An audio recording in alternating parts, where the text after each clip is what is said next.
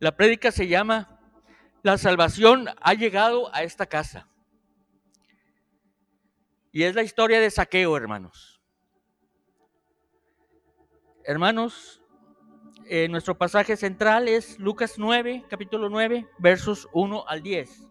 Aunque un poco más adelante nos vamos a regresar a ver la parte final del capítulo 8, porque es muy importante. Ustedes saben que los hombres hemos dividido la Biblia, o bueno, hombres más antiguos que nosotros dividieron la Biblia en versículos y en capítulos. Pues por la sencilla razón de que para ubicar más rápido. Y hoy día hasta con los dispositivos nada más aplanas botoncitos y hasta te lleva a los versos que, quieres ver, ¿no? Hoy, hoy es día es facilísimo. Pero remontémonos a los tiempos del Señor Jesús. Todo se escribía en rollos. Rollos que eran como de 30 centímetros de ancho y hasta 6, 7 metros de largo y se envolvían, o, sea, los, los, los, eh, los, hebreos escribían en forma, de, ellos le llamaban de volumen, en forma horizontal, hacían columnas y ahí iban escribiendo a mano este, todo, de izquierda a derecha, exactamente. Mientras que los romanos y los egipcios lo hacían, pero con el papel volteado, vertical, ¿verdad? Ok, pero era muy, muy, muy difícil hacerlo, ¿verdad? Uh, bueno, vamos a, empezar, hermanos, por leer Lucas 9 del 1 al 10 y dice así. Les voy a dar otros versículos que no vamos a estar leyendo, pero nada más eh, los van anotando, por favor. Dice así. Habiendo entrado Jesús en Jericó, iba pasando por la ciudad, y sucedió que un varón llamado Saqueo, que era jefe de los publicanos y rico, procuraba ver quién era Jesús, pero no podía a causa de la multitud, pues era pequeño de estatura. Y corriendo delante, subió a un árbol sicomoro para verle, porque había de pasar por ahí. Y cuando Jesús llegó a aquel lugar, mirando hacia arriba, le vio y le dijo, Saqueo, date prisa, desciende, porque hoy es necesario que pose yo en tu casa. Él, entonces él descendió a prisa y lo recibió gozoso. Al ver esto, todos murmuraban, diciendo que había entrado a posar con un hombre pecador. Entonces Saqueo, puesto en pie, dijo al Señor, He aquí, Señor, la mitad de mis bienes doy a los pobres, y si en algo he defraudado a alguno, se lo devuelvo cuadriplicado. Jesús le dijo, Hoy ha venido la salvación a esta casa, por cuanto él también es hijo de Abraham, porque el Hijo del Hombre vino a buscar y a salvar lo que se había perdido. Amén, hermanos. Hermanos, este verso yo lo veo como un poema de amor hacia nosotros. Eso es, hermanos. Y por favor, véanlo así. Miren, yo les voy a, explicar cómo voy a, hacer la exposición, porque una de las más grandes enseñanzas me los dio un maestro de mi esposa, que nunca conocí. Yo conocí a mi esposa cuando ella había salido de la facultad pero ella me platicaba que ella tenía un maestro en la Facultad de Química, bueno, de la UR, que los entusiasmaba a, los estudiantes porque los hacía que se imaginaran las cosas y los llevaba a, a, decir, a ver, vamos a mezclar este elemento o esta solución con esta otra. Y dice, ahora metámonos al vaso de precipitados. Y ella decía, a mí me fascinaba eso.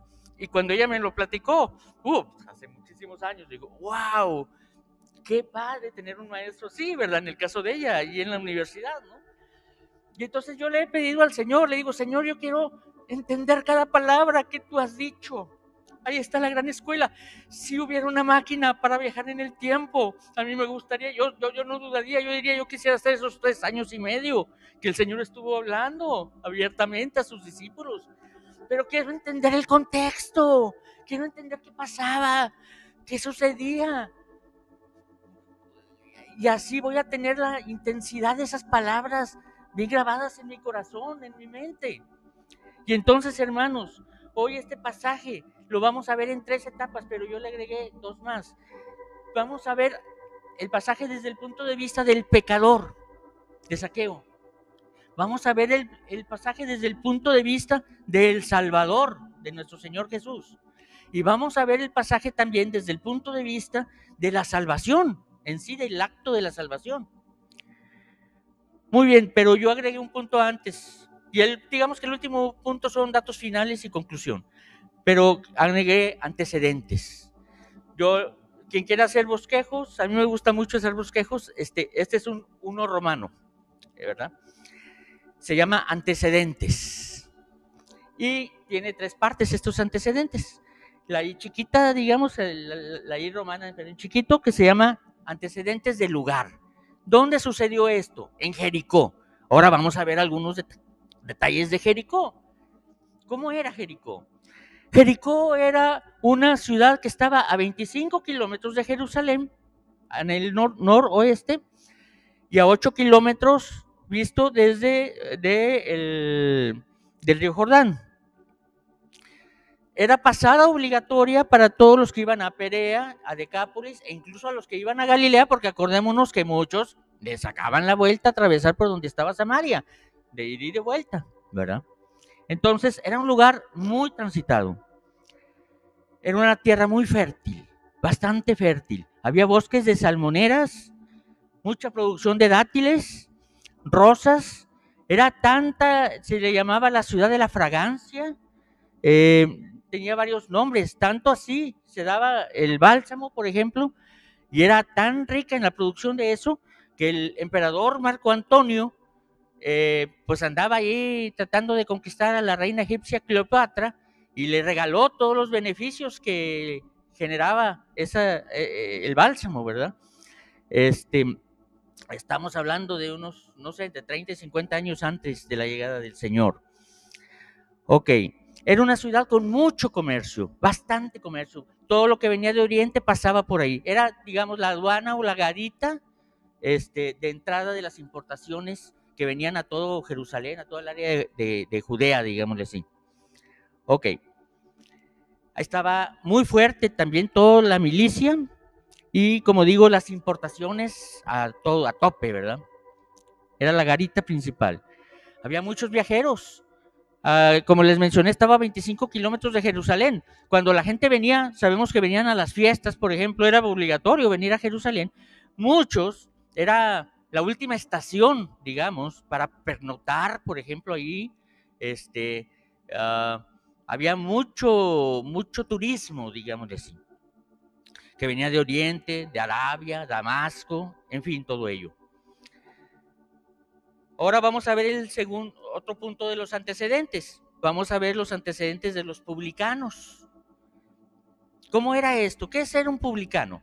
Eran los cobradores de impuestos para el imperio romano el pueblo hebreo pagaba, fue dominado por el imperio romano y ellos tenían que pagarle impuestos al, imperio, ¿verdad? Pero ¿cómo era eh, el imperio? Bueno, había, vamos a decir, el, el, cobro de impuestos, vamos a figurarnos al SAT, aquí, ¿verdad? Lo conocemos muchos de nosotros, ¿verdad? Lo soñamos muchas veces al SAT. Bueno, ellos tenían tres grandes delegaciones. Una delegación estaba en Jericó, de la cual Saqueo era jefe. Otra delegación estaba en Cesarea, que estaba con todo lo que tenía que ver, ah, estaba acá, Cesarea está rumbo al mar Mediterráneo, ¿verdad? Es en la costa mediterránea. Y la otra superdelegación de los impuestos estaba en Capernaum, que estaba acá en la costa, pero occidental, en el mar de Galilea. Ahí estaba, formando un, rombo, digamos, estratégicamente bien colocadas. ¿Y qué hacía el imperio romano? El imperio romano subastaba las posiciones como cobradores de impuestos. Ellos decían, a ver, yo, qué, yo quiero que la subdelegación de Jericó le dé al imperio romano, no sé, X cantidad de dinero. Bueno, muy bien. Nada más que, ¿qué pasaba? O sea, y, hermanos, no es como ahorita con el SAT, que si tú quieres saber cuánto te corresponde de pagar de impuestos, pues hablas bien fácil con un contador y hay una tablita en la ley que dice entre qué rangos, cómo pagas, este, eh, lo que excede tal cantidad y luego lo que excede tal porcentaje y así, así era cuando al menos yo estudié, ¿verdad? Me imagino que sigue siendo igual había tablas, había reglas y te dicen qué cosas puedes deducir y qué cosas no. En aquel tiempo no. Y había una cuestión que a los recaudadores de impuestos, a los publicanos, ellos cobraban lo que se les daba la gana. Y el imperio incluso decía, bueno, a mí mándenme mi lana, lo que sobre es de ustedes. Y ellos se lo quedaban. Entonces ya se imaginan la avaricia que había ahí. ¿Y qué traía como consecuencia esto? Mucho abuso de parte de ellos. Y esos abusos que pues, provocaban la, el, el hartazgo del pueblo, que los odiaba, hermanos, los odiaba porque eran injustos. Vamos a decir una cosa, les dije, Jerico, este, eh, llegaba mucho material por ahí, mucha importación. Si tú, ah, y, eran puestos que se ponían en la calle, digámosle así. Recordemos que así fue llamado Leví. Así fue llamado Leví. Estaba cobrando impuestos en la calle. Y tú venías con tu costalito y ellos tenían la autoridad para decir, a ver, vacíe todo su costal. Vamos a ver qué trae. Y entonces ya vaciaban el costal y vamos a decir que yo traía esta botellita de agua. Y quizás yo diga, bueno, esta botellita de agua vale 8 pesos. No, no sé cuánto vale, 10 pesos, vamos a decir. Vale 10 pesos. Pero si a ellos les daba la gana, decían que valía 100. Y pagan impuestos no por 10, por 100. ¿Por qué? Pues porque entre más quede, pues más queda para la casa. Entonces, los publicanos eran ricos, hermanos, muy ricos, porque abusaban del pueblo. Y luego si tú decías, ay, es que no tengo para pagarte impuestos sobre la base de que valga 100. Ellos te decían, no te preocupes, no te preocupes. Para eso estamos, para ayudarte. Te prestamos. Oh, oh, muy bien. Entonces tú me prestas el impuesto para que yo pague esta botellita. Sí, sí, muy bien. Ah, te va a corresponder 20 pesos de impuestos. Bueno, muy bien, me los prestas. Qué bueno, porque no traigo. Sí, te los presto. La semana que entra me devuelves 40. O sea, agiotistas, usureros, malvados. Y entonces, ¿se imaginan lo que los odiaban? Un publicano no podía entrar a una sinagoga estaban, digámosle así, excomulgados. Y pobre de aquel que entablara una conversación con un publicano. Pobre de aquel. Hermanos, quiero plantearles el panorama de cómo era para que entendamos lo que el Señor Jesús hizo. Para entender, que entendamos el corazón de saqueo. Para que nos pongamos en sus zapatos de cada uno de ellos. Y que para que sepamos cómo Él llegó a valorar esa salvación. Bueno, y si te prestábamos o si sencillamente te anotamos que debías tanto de impuesto porque no traías y no pagabas, te vamos a mandar a nuestros guaruras para que te recuerden que tienes una deuda. Mandaban, pues no sé cómo llamarles, y matones, golpeadores, este, eh, intimidadores, llámale como quieras, hermano usaban la llegaban a usar la fuerza. Entonces los odiaban, hermano, con un odio pero fuerte. Los consideraban traidores a su pueblo. Los consideraban al ser servidores de Roma, sabes que tú eres peor que la basura, eres escoria. Contigo no queremos nada. Un fariseo, el hecho de que su, su túnica rozara a un publicano era sentirse lo más contaminado del mundo. Bueno, así era la relación del pueblo con los publicanos y a los publicanos no tenían círculo social. Los publicanos, sus únicos compañeros eran, ¿qué creen? Otros publicanos. Otros publicanos eran sus, sus compañeros. ¿Y quiénes? Las prostitutas, los ladrones, los asesinos, los que tenían muchas colas que, les pisaran. Pero los santos no querían saber nada de ellos. Bueno, ya más o menos entendimos el contexto, hermanos. Saqueo significa limpio, inocente, puro, justo. Hasta este momento nosotros diríamos, qué ironía. El jefe de los que hacen todo lo que acabamos de decir es justo es inocente, es puro, es limpio, Bueno, pero es que la historia de saqueo no ha terminado. Lo importante es cómo termina. Por eso vamos a ir estudiándolo, hermanos. Se pagaban primordialmente dos tipos de impuesto. Los hombres de 14 a 65 años pagaban impuestos. ¿Por qué motivo? Por el derecho a existir. Las mujeres pagaban de los 12 a los 65 años. ¿Motivo? Por existir, por respirar. El impuesto sobre la renta era la décima parte de los granos, ya sea en dinero o en especie. Los vinos y aceites pagaban el 20%, o sea, la quinta parte. El ISR era nada más del 1%, era muy pequeño, ahí no había utilidad para los publicanos, no les daba mucho margen. Y había un segundo tipo de impuestos. Ese tipo de impuestos era por uso de caminos y carreteras, por puertos, por mercados, por, el, por si tienes un carruaje, pero ahí va y ya entonces analizaban cuántas ruedas, cuántos animales tiraban de ese carruaje y en base a eso, pues era el peaje, por ejemplo, que pagaban por la carretera. Más o menos entendemos esas cosas, ¿verdad? Como la de cuota, exactamente. También compras de algunos artículos eh, llevaban, como vimos, el vino, importaciones y exportaciones, eso no se salvaba tampoco, ¿verdad? Y estaba bien, el problema era los abusos. O sea, se fiscalizaba en el camino, como decíamos, el publicano decía, a ver, y tenían la autoridad para decir, usted descargue ahí toda su carreta y quiero analizar qué es lo que trae y a ver sus bolsillos y sáquelos y, y a ver, en base a eso. Como dijimos, prestaban con usura y una vez ellos fueron a ver a Juan el Bautista. Eso bueno, mejor vamos a dejarlo. Ahorita voy a ver. Mm. y también otra nota que tengo es que Jesús dijo que se pagaran los impuestos e incluso él pagó impuestos. Cuando lo de las dracmas, ¿verdad? Fue que. Vamos a pasar al tercer punto dentro de, de estos antecedentes, que es las referencias las referencias a los publicanos que se hacen en el Evangelio de Lucas. Este pasaje de saqueo nada más viene en el Evangelio de Lucas, pero eh, vamos a ver, hay cinco, referencias anteriores que se hacen a ellos en el, eh, en el mismo Evangelio. Vamos a ver de qué se trataban. Voy a dar versos, pero no, no tenemos el tiempo para leerlos, nada más ya quedan de tarea para casa.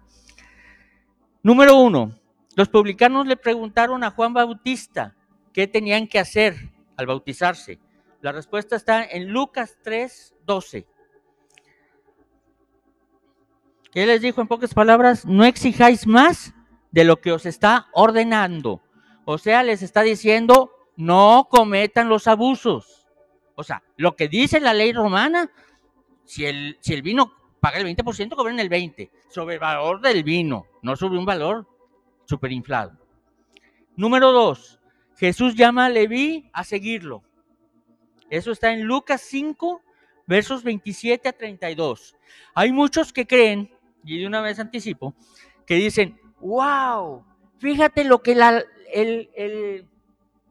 la conducta de un subordinado, o sea, Leví, que es Mateo, era un, era, era un recaudador de impuestos, pero de perfil bajo era de los de abajo, era de los que estaban sentados en el camino. Saqueo era de los de arriba, de los que coordinaba a varios de estos de los de abajo.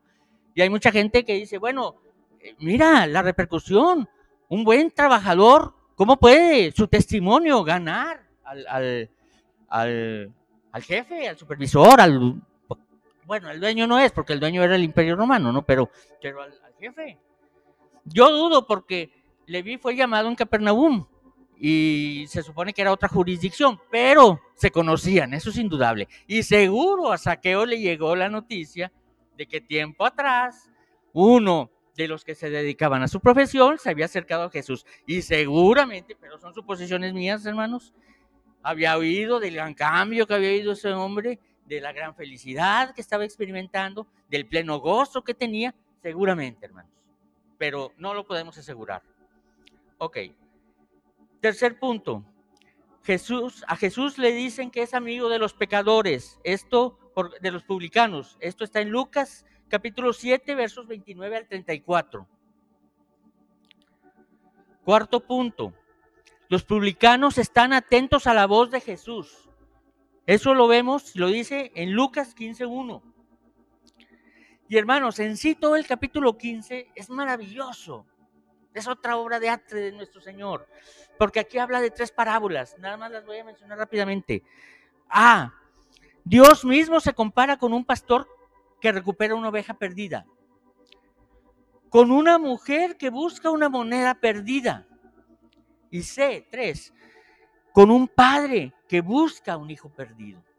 ¿Y saben qué? En todas, en las tres, lo que podemos ver es el extremo gozo de Dios al recuperar a los perdidos. En todas. Y es maravilloso leer ese capítulo porque ahí te vas a encontrar que a final de cuentas a Dios le produce un gozo. Por eso le es necesario, porque Él quiere gozar con la salvación. Punto 5 de esas referencias anteriores es la del publicano humillado contra el fariseo orgulloso y ostentoso, nada abnegado. Eso se encuentra en Lucas 18, versos 10 al 13. Y la última referencia fue la que hizo Salvando a Saqueo, que es el, texto que nos está ocupando. Pero como vemos, esa es la trayectoria, por lo que nos va llevando el evangelista en cuanto a, a eso. Con esto, hermanos, terminamos los antecedentes. Ahora sí, llevamos de grano.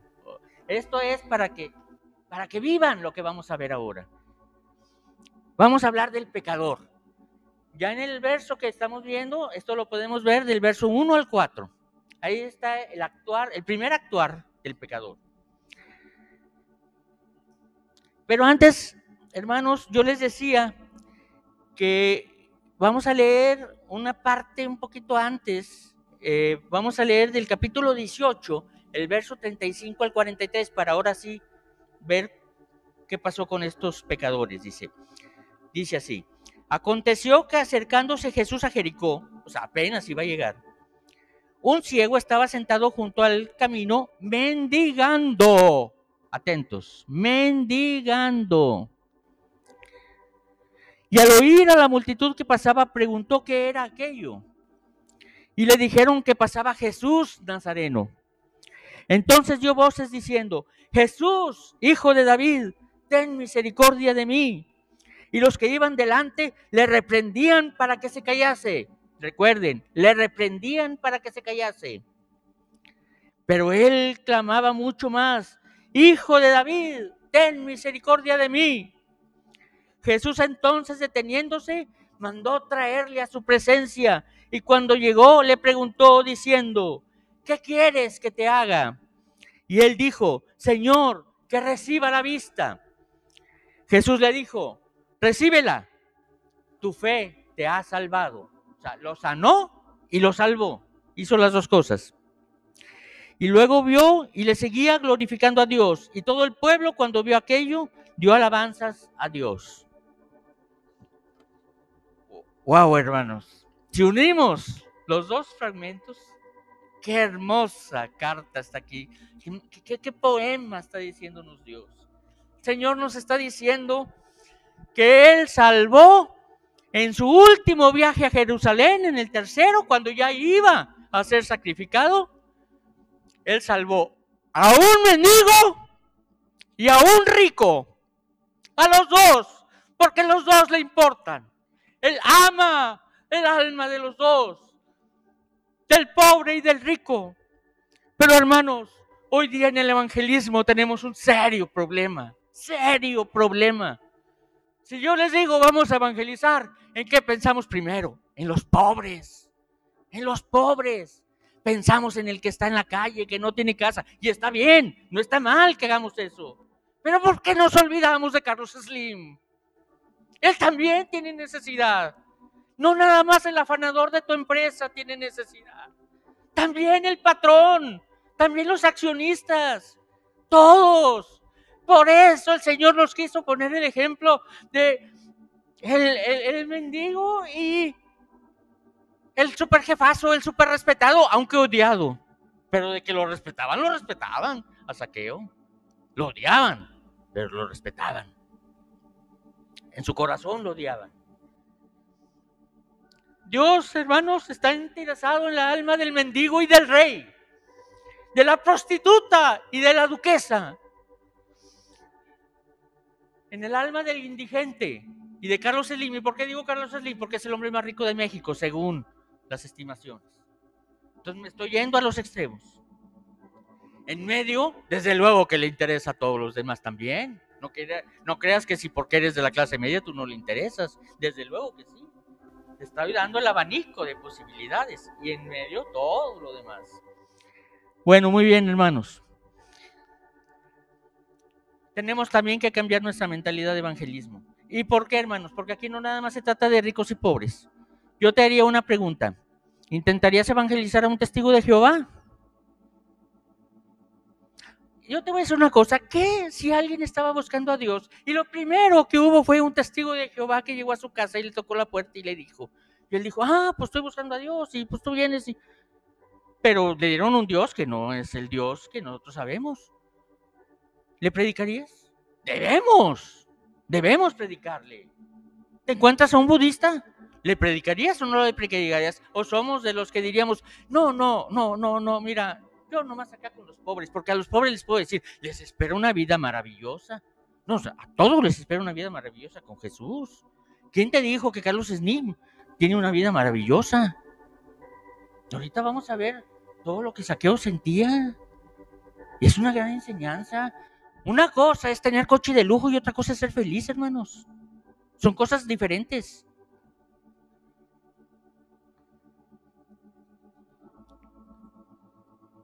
Ahora, hermanos, dentro de este segundo romano, que es el pecador, vamos a ver unos obstáculos que tuvo ¿Qué obstáculos tuvo el pecador, en este caso Saqueo, para acercarse al Señor? ¿Qué pudo haberse interpuesto en su camino? Son cuatro subincisos, digamos, eh, cuatro números romanos pequeños. El número uno es su profesión o trabajo. Creo que ya hablamos mucho de eso. Él era el jefe de la oficina regional del SAT de Jerico. Nada más, jefazo. Ese. Miren, hermanos, ¿saben lo que Saqueo estuvo. En lo que se estuvo arriesgando al intentar ver a Jesús? Estuvo expuesto a que lo lincharan. Un puñetazo era muy fácil habérselo dado. Una patada. O hasta un linchamiento pudo haber llegado. ¿Por qué no lo valoramos? Eh, eso, eso es lo que él estaba teniendo en juego en querer ver a Jesús. Y eso era lo que Jesús vio, lo que él estaba dispuesto a arriesgarse para, para verlo, porque había oído, quizás entre otras cosas, que uno como él había sido llamado y que ahora ese era feliz y que a él le hacía falta eso. Segundo obstáculo, hermanos.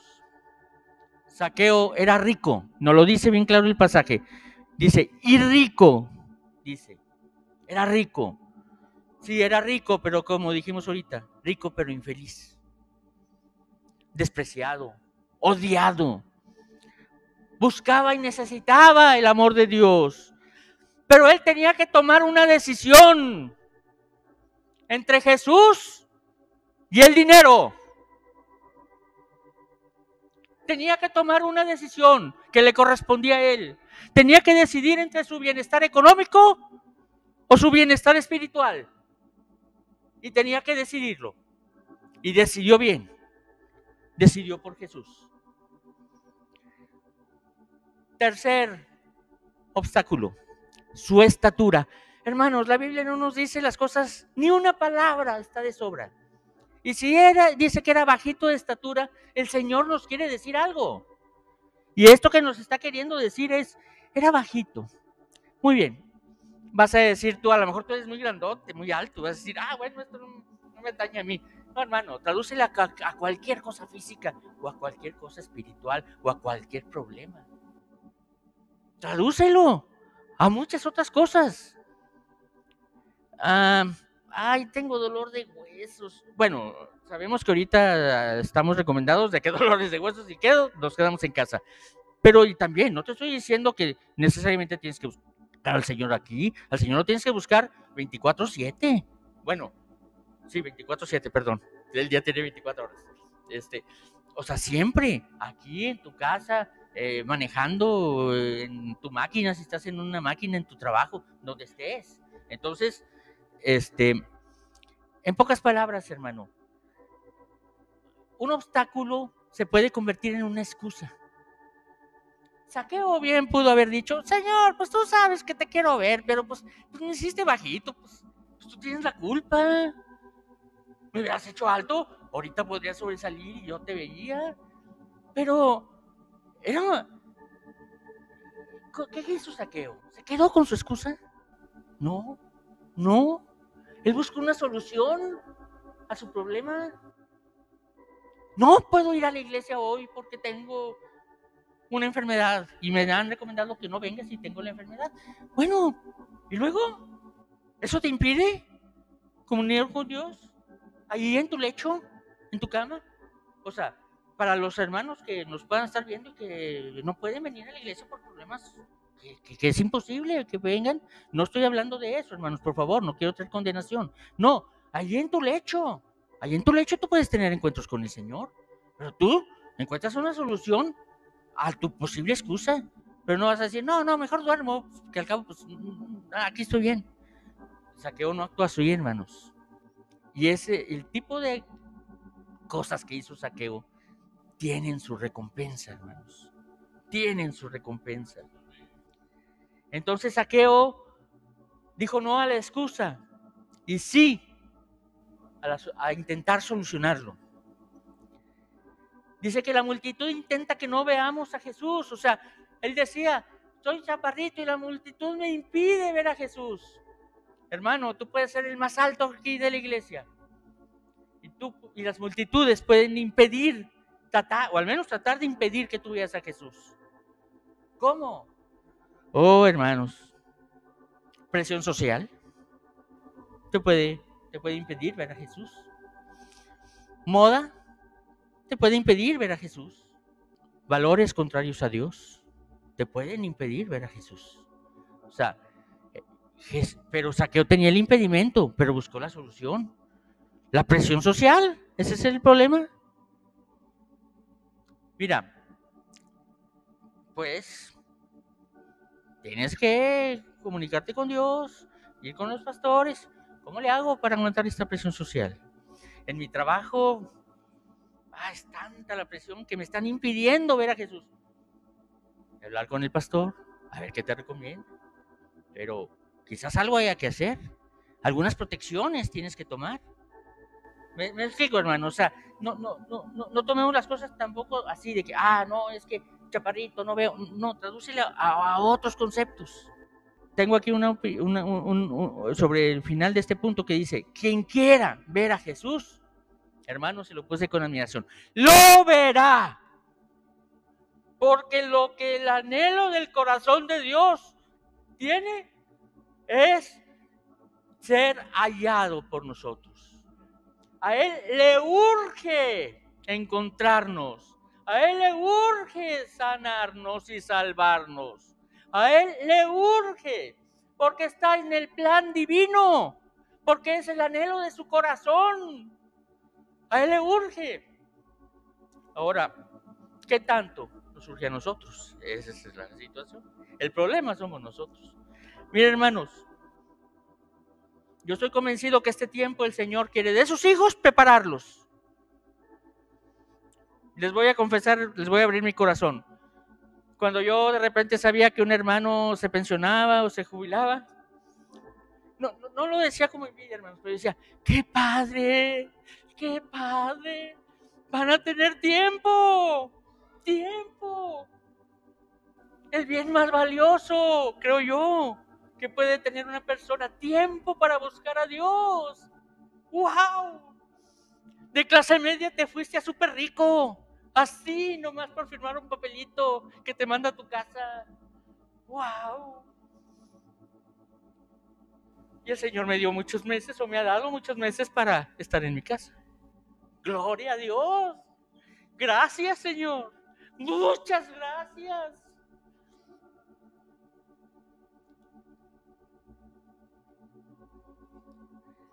Un día nosotros procuramos, ya ahorita no tanto, pero procurábamos escuchar las órdenes que venían del Señor a través de, de, las autoridades sanitarias. Así lo veo órdenes de Dios. Habíamos escuchado que un sábado iban a poner la vacuna de la influenza por allí en, en la colonia, ¿verdad? Y las iban a poner abajo de una iglesia católica, que hay un gran lugar abierto, ¿verdad? Y, pero ese sábado yo tenía que llevar primero uno, acompañar a uno de mis hijos a, a, a una revisión médica. Y le había dicho a mi esposa, bueno, pues es más, voy a pasar y ver cómo está la fila. Y de regreso, pues ya decidimos si vamos o no vamos. Nunca nos lo hemos puesto nosotros, la verdad. Este, hermanos, cuando yo iba de pasada rumbo al médico, vi las filas que estaban. Y el Señor me habló. Eran filas interminables. Es más, le dije, pues no, hombre, hay un gentío que para empezar, si vamos, no vamos a alcanzar ya ahorita.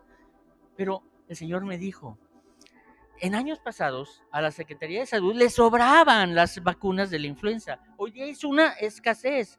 El Señor está haciendo algo en la gente, hermanos. La mies ya está lista. La gente tiene temor. Yo no le tengo temor al virus, le tengo temor a desobedecer a Dios, pero es diferente. Al virus no, lo único que puede hacer es matarme físicamente, es todo lo que puede hacer. Le temo otras cosas.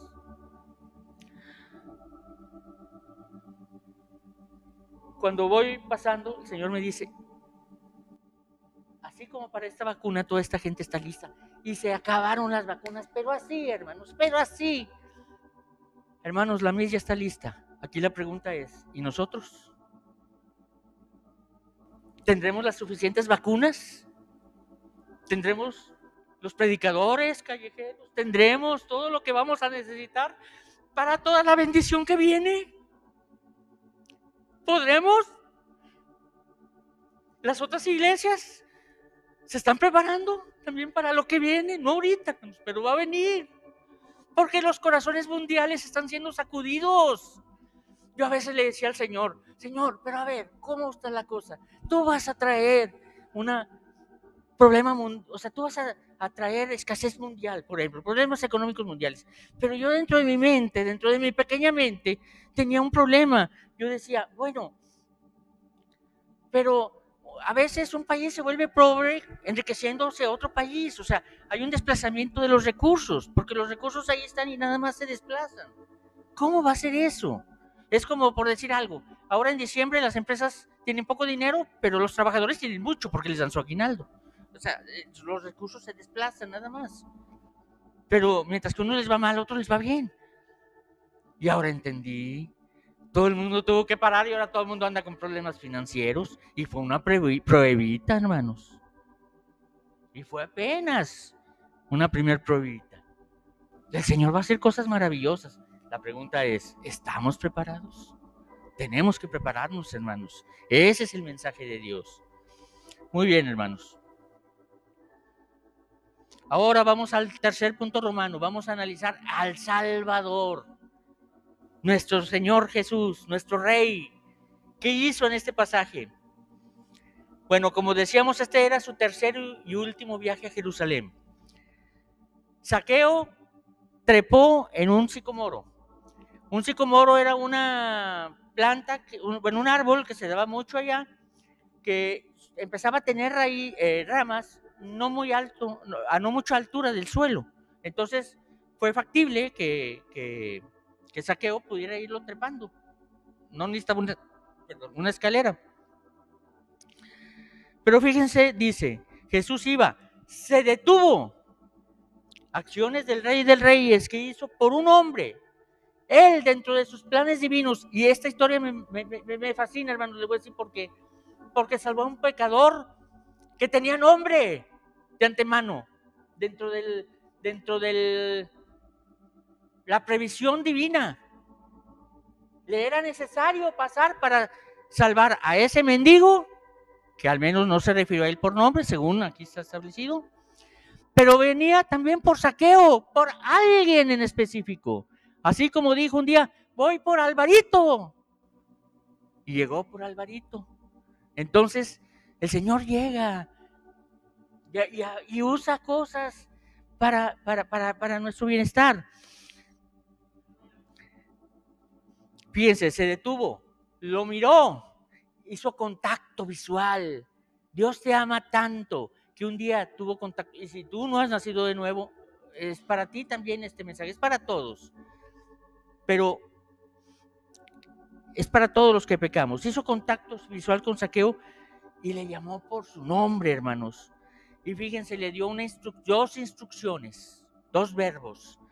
Le dijo, date prisa y desciende. Déjenme decirles que los verbos originales indicaban, eran verbos imperativos, eh, como el, ir y hacer discípulos a las naciones de Mateo 28, eh, como arrepentidos, bautizar, arrepentidos y bautizarse. Bueno, así, ese tipo de verbo es, usó el Señor.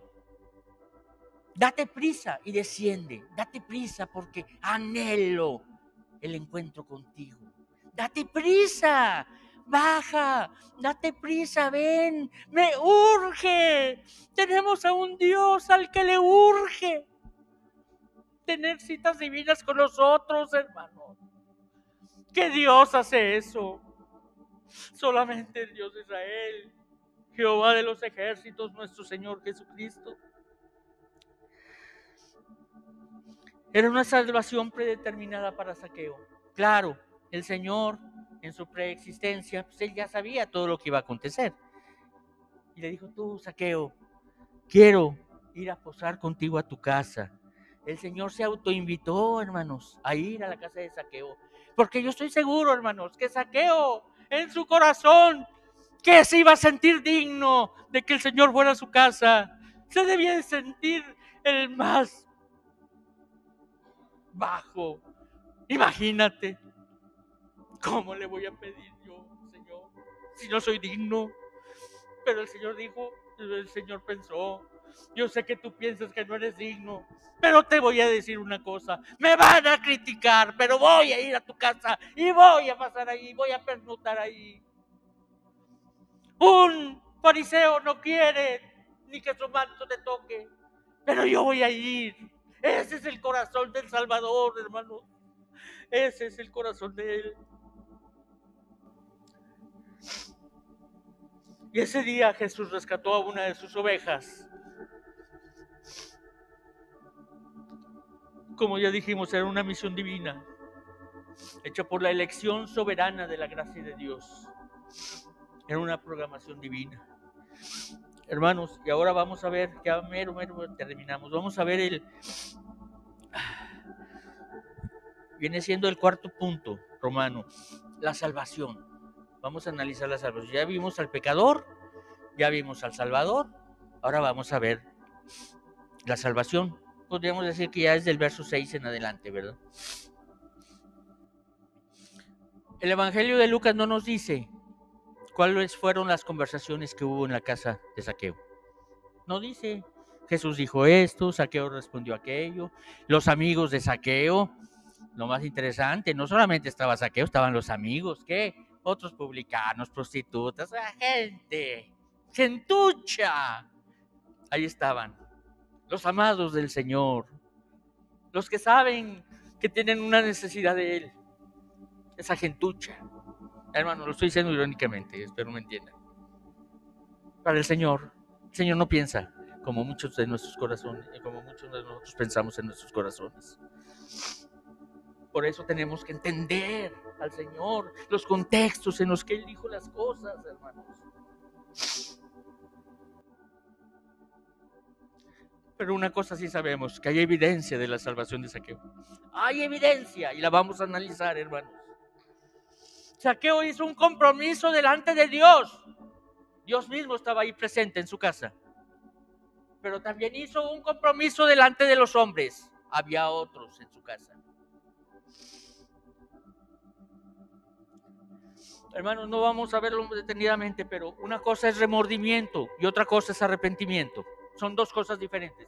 A lo mejor el, el remordimiento puede ser una pequeña etapa del arrepentimiento, estoy de acuerdo. Pero dice Pablo, no recuerdo la carta, hermanos, y no, no, no traigo mis apuntes, que nosotros estamos sometidos a tres tribunales. Al tribunal interior, que es la conciencia, al tribunal de los hombres, el juicio de los hombres o de las autoridades humanas, y al juicio de Dios, al trono divino, ¿verdad?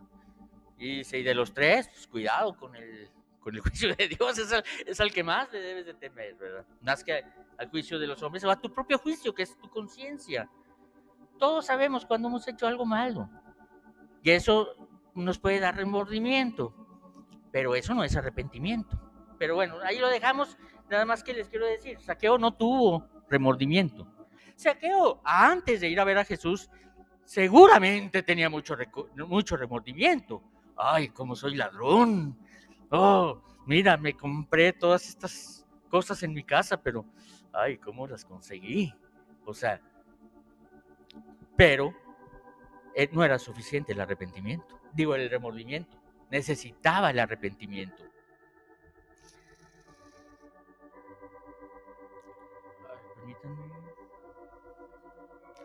Lo primero que hizo Saqueo fue dar la mitad de lo que tenía a los pobres. Y después, ahorita vamos a analizar un poco más esto, decidió restituir los fraudes. No los impuestos, los que sí correspondían. Lo abusado, lo conseguido mal, ilegalmente, no los impuestos. No vamos a ir ahorita al SAT a pedirle que nos devuelva los impuestos, no, hermanos. Es, los impuestos también son, son de Dios. Pero él hizo una restitución mayor a lo que la ley hebrea le pedía, hermanos. Porque mira, en Éxodo 22.1 dice que si el robo era con violencia, es decir, que casi medio matas al que robaste, fuiste violento, usaste mucha violencia, tenías que reponer cuatro veces. Pero el tipo de robo que cometió Saqueo, incluso con confesión, según Levítico 6.5 y número 5.7, lo que él estaba obligado era a devolver el principal más una quinta parte, el 20%. Es decir, a ver, yo me acuerdo que le robé a fulanito 100 pesos. Ah, pues le debo de devolver 100 más 20 pesos pues de restitución, ¿verdad? Ahí van, 120. Pues de los que se acordara, seguramente. No siempre se puede hacer restituciones, hermanos. Y no estoy, no quiero traer condenación en cuanto a esto, porque no se trata de que si tú hiciste algo hace muchos años y, y ya hasta la persona que se lo hiciste eh, ya se murió y ahora vas. No, no, no, no, no, no. Al menos pensemos en eso hoy y, mañana, y de aquí en adelante.